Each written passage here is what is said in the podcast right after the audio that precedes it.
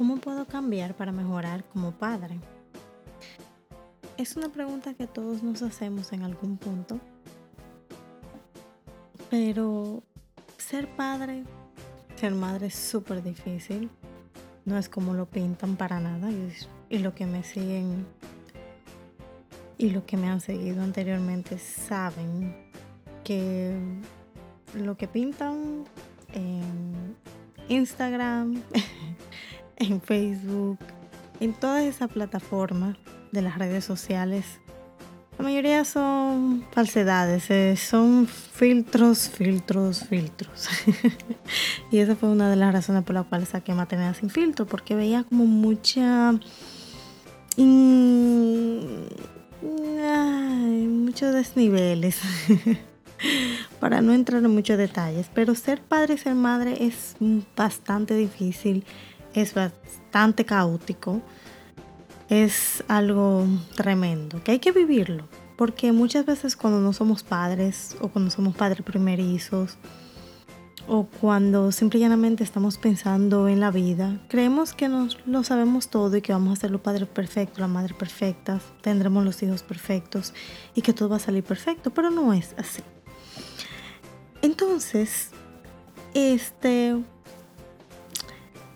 esta nueva faceta de Maternidad sin filtro es para enfocarnos un poco más adentro, profundizar más.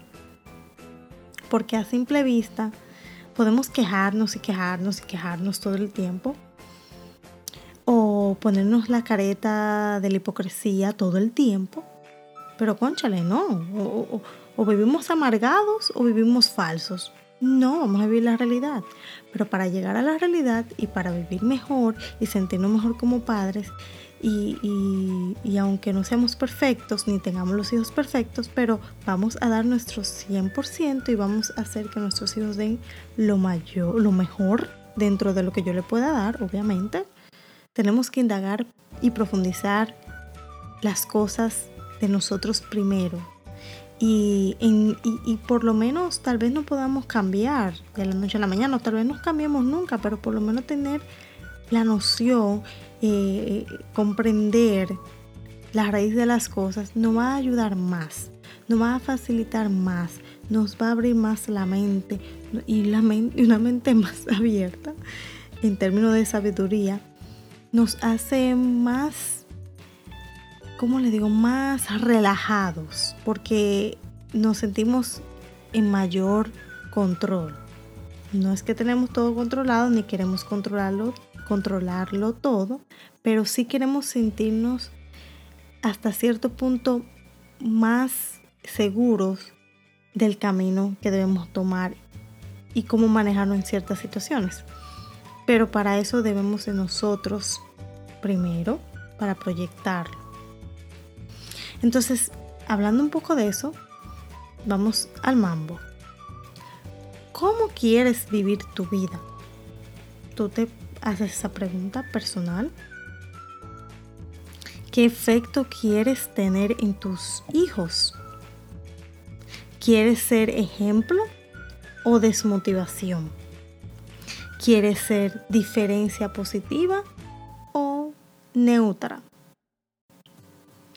Lo primero es que hay que revisar, revisarnos, revisar cómo está nuestra vida aceptar nuestros defectos, porque hay que aceptarlos, hay que reconocerlos. Nadie es perfecto, ni nadie va a poder ser perfecto. Porque la perfección que nosotros entendemos va más allá. No es la que vemos superficial. Y para llegar a la perfección real, tenemos que despojarnos de lo superficial, porque en lo superficial no está la perfección. Entonces, cuando encontramos los efectos, no estamos hablando solamente de lo físico, no estamos hablando de eso, estamos hablando de defectos de nuestra manera de comportarnos, de nuestra manera de, visualizar, de pensar, etcétera, de nuestras técnicas. Debemos de proponernos en mejorarlas o conocerlas, porque conociéndolas es de la única manera que vamos a poder enfrentarlas de manera efectiva o con mayor precisión. Y lo más es el último punto, pero creo que es el más importante, es buscar tu propósito en la vida y hacerlo realidad. En el primer punto revisamos nuestra vida. Mirar nuestra vida desde fuera, qué piensas de ti, de lo que has hecho en esta etapa. Verás tus logros, fracasos, virtudes, defectos. Y luego en el segundo punto, cuando aceptas tus defectos, los reconoces, los identificas. Entonces te preguntas, ¿cómo crees que lo puedes mejorar? Entonces ahí puedes algunas cosas ponerlas en práctica, pensarlas o simplemente no sabes si, pero por lo menos, ¿verdad? Tienes la noción, que es lo más, lo más importante.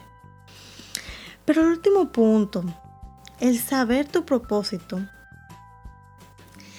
de ocupación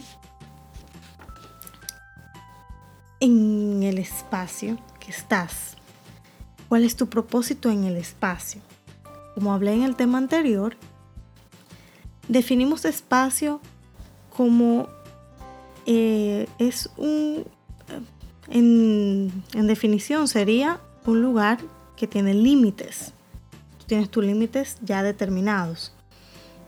Entonces, cuando hablamos de, cuando nos referimos a espacio, en tu espacio, o sea, en, tu carrera, porque tu espacio, o sea, ahí tú, tú, tienes tus límites, tú sabes hacia dónde vas eh, en cierto punto, en tu, en tu casa, en, tus logros personales, en, tus, en tu familia, donde tienes, tú sabes, tus limitaciones más determinadas.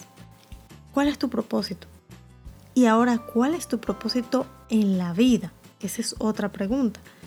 Porque tú puedes tener tus propósitos determinados en el espacio, o sea, en tu carrera, en tu, en tu trabajo, como madre también, como, como esposa, como amiga. Tú puedes tener tus propósitos determinados en un proyecto, para Donde se pueda medir. Ahora, tu propósito en la vida, o sea, en general, fuera de ese espacio, descubrir qué es tu propósito. Porque tu espacio, me refiero, nuevamente es a tus metas, eh, digamos, en la casa, por ejemplo, mi meta es mi casa que es de un nivel, hacerla de dos niveles. En mi carrera, tener una maestría. En mi familia, tener tres hijos, dos hijos. Este, en la empresa, este, poder abrir otra sucursal. En el trabajo, poder eh, escalar a otra posición. A eso me refiero a tus propósitos de espacio. Cuando tú, tú identificas esto, eh, eso es una cosa. Ahora, tu propósito en la vida es otra. Porque fuera de la casa, fuera de la carrera, fuera de la familia, fuera de la empresa, fuera del trabajo, tú eres un ser humano. Tú tienes un alma, tú tienes algo que es fuera de ti, que te pide que, un ejemplo, hay muchas personas que tienen dinero, lo tienen todo en la vida, todo, todo, todo, que pueden decir, oh, mañana me voy para Hawái, porque, porque sí, ay, voy a meter a mi amiga para que nos vamos juntas. Ay, mi amiga no puede, ay, no te preocupes, yo te pago todo. Y aún así sienten un vacío. ¿Por qué? Porque su propósito en el espacio, en su espacio, ¿verdad? en el espacio que habita, está cumplido, está resuelto.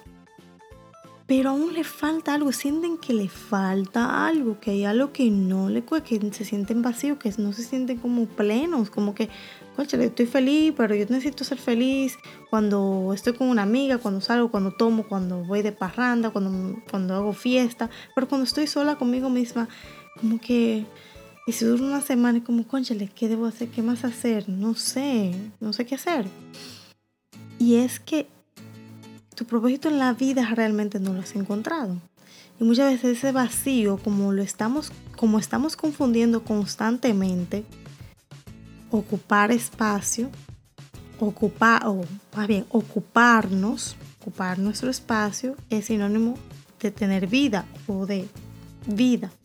No. Entonces, cuando ya tú sabes cuáles son tus, tus propósitos en, el espacio que ocupas, te vas al propósito de tu vida. Entonces tú dices, bueno, fuera de todo eso, fuera de todo, ¿cuál es el propósito mío de la vida? O sea, ¿cuál es el propósito de mi existencia? Del yo estar aquí en este mundo. Independientemente de que, de que la casa, la carrera, la familia, la empresa, el trabajo, o sea, yo sola, visualizándome, ¿cuál es el, el propósito real, fundamental de mi existencia? Entonces, porque el propósito, la vida es realmente servir, como le expliqué anteriormente en el, en, perdón, en el episodio anterior. Es cuando sales de tu espacio para hacer algo por tu vida, para dar vida. Y dando vida se obtiene más vida, porque cuando das, inexplicablemente tú sientes más, te sientes más vivo. Por ejemplo, cuando donas comida, dinero, ropa, ayudas, sacas tiempo para ayudar a alguien que necesita sin pedírtelo, pero también tenemos, no podemos olvidar que cuando hacemos todas estas cosas y sacamos tiempo para ayudar a alguien que necesita, pidiéndotelo o no pidiéndotelo, tenemos que hacerlo de manera sincera, no por ningún beneficio. La vida se recibe dando no recibiendo. No quien te simpatice siempre. No te acostumbres a hacer las cosas por quien te simpatiza solamente. Hazla por quien la necesita. Y a veces tenemos que salir de nuestro confort. Y cuando, salir, y cuando digo salir de nuestro confort, a veces salir del, del, del círculo de las personas que nada más nosotros conocemos o nos caen bien o el lugar donde nos sentimos más cómodos, nos sentimos más seguros. A veces hay que salir de su confort. A veces una persona que no te simpatiza mucho y a veces tú crees que no necesita ayuda o simplemente tal vez no necesita la ayuda que tú crees, necesita otro tipo de ayuda. Trata de investigar un poquito más, profundizar un poquito más y vas a ver cómo vas a hacer la diferencia y cuando ven a ver esa persona que tal vez no te simpatizaba mucho, comienzas a verla de otra manera y tal vez no entiendas ese lado de esa persona eh, o no te agrade realmente, pero luego de hacer un favor esa persona cambia contigo y tú te abres más y cuando vienes a ver cambia tu, tu perspectiva sobre esa persona y esa persona también de ti porque puede ser viceversa. Entonces esto nuestros hijos los, lo van a ver y le van a servir de ejemplo. Aunque tú no lo creas, hay muchas veces que nosotros hacemos cosas que creemos que ellos no nos están viendo o otras personas que creemos que no, para ellos no existimos y cuando menos están más pendientes de lo que nosotros hacemos que de lo que nosotros mismos conscientemente creemos que, que sabemos de nosotros mismos. O sea, dije un, un pequeño trabalengo, pero ustedes entendieron porque ustedes son súper inteligentes. Entonces, tus hijos ven eso y copian. Quieren experimentar, salir de su confort. Nuestros hijos son así. Entonces, tenemos que ayudarlos a, guiar, a que drenen toda esa etapa de experimentar, de curiosear, de todo eso de salir de su zona de confort. Y tenemos que, este, ¿cómo se dice? Llevarlos a la corriente correcta quieren fluir, quieren experimentar, pero vamos a hacerlo con un, con un propósito correcto, con un propósito que, que de ahí va a salir vida.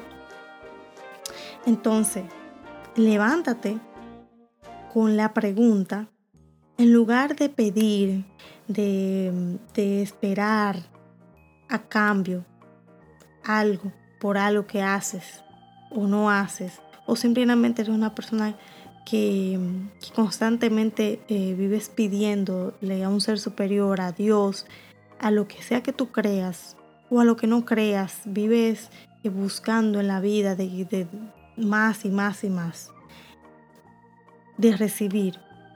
En lugar de concentrarte en eso, concéntrate mejor en levantarte, decir, ok, estoy aquí, estoy viva, estoy agradecida por eso, me siento bien por eso, porque me puedo levantar.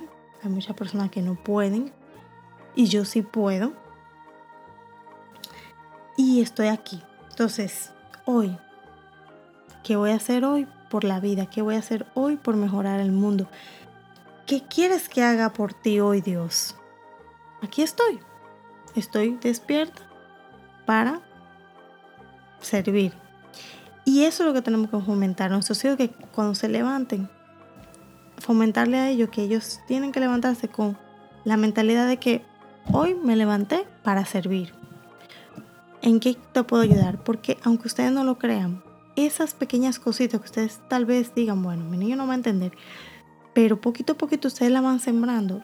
Y esos son, esos son los, los parámetros o las marcas que se van acumulando. Y cuando el niño o la niña crece, es adolescente o adulta, se queda innato en ellos y tienen esa, esa sensibilidad hacia las personas mayores, hacia sus los adultos, hacia las autoridades, hacia el mundo, hacia las personas, hacia los animales, hacia todo. Tienen una sensibilidad más fuerte. Y son esos niños que, con cariño, eh, que con amor tratan al prójimo, que se conduelen de, de cualquier desgracia, de cualquier dolor de otra persona.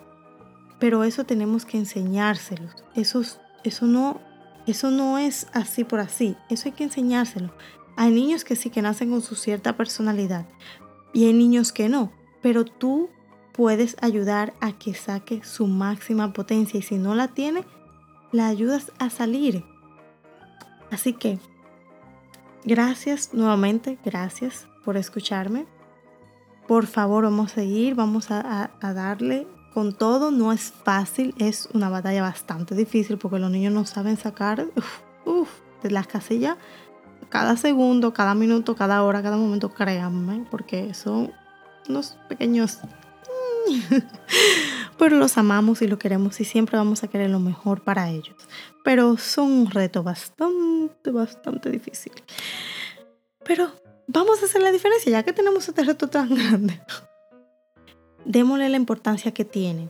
Démonos eh, eh, esa esas porras porque no las merecemos, porque nosotros somos los que tenemos el futuro en las manos, que son nuestros niños. Así que vamos a darle con fuerza y unidos podemos marcar la diferencia.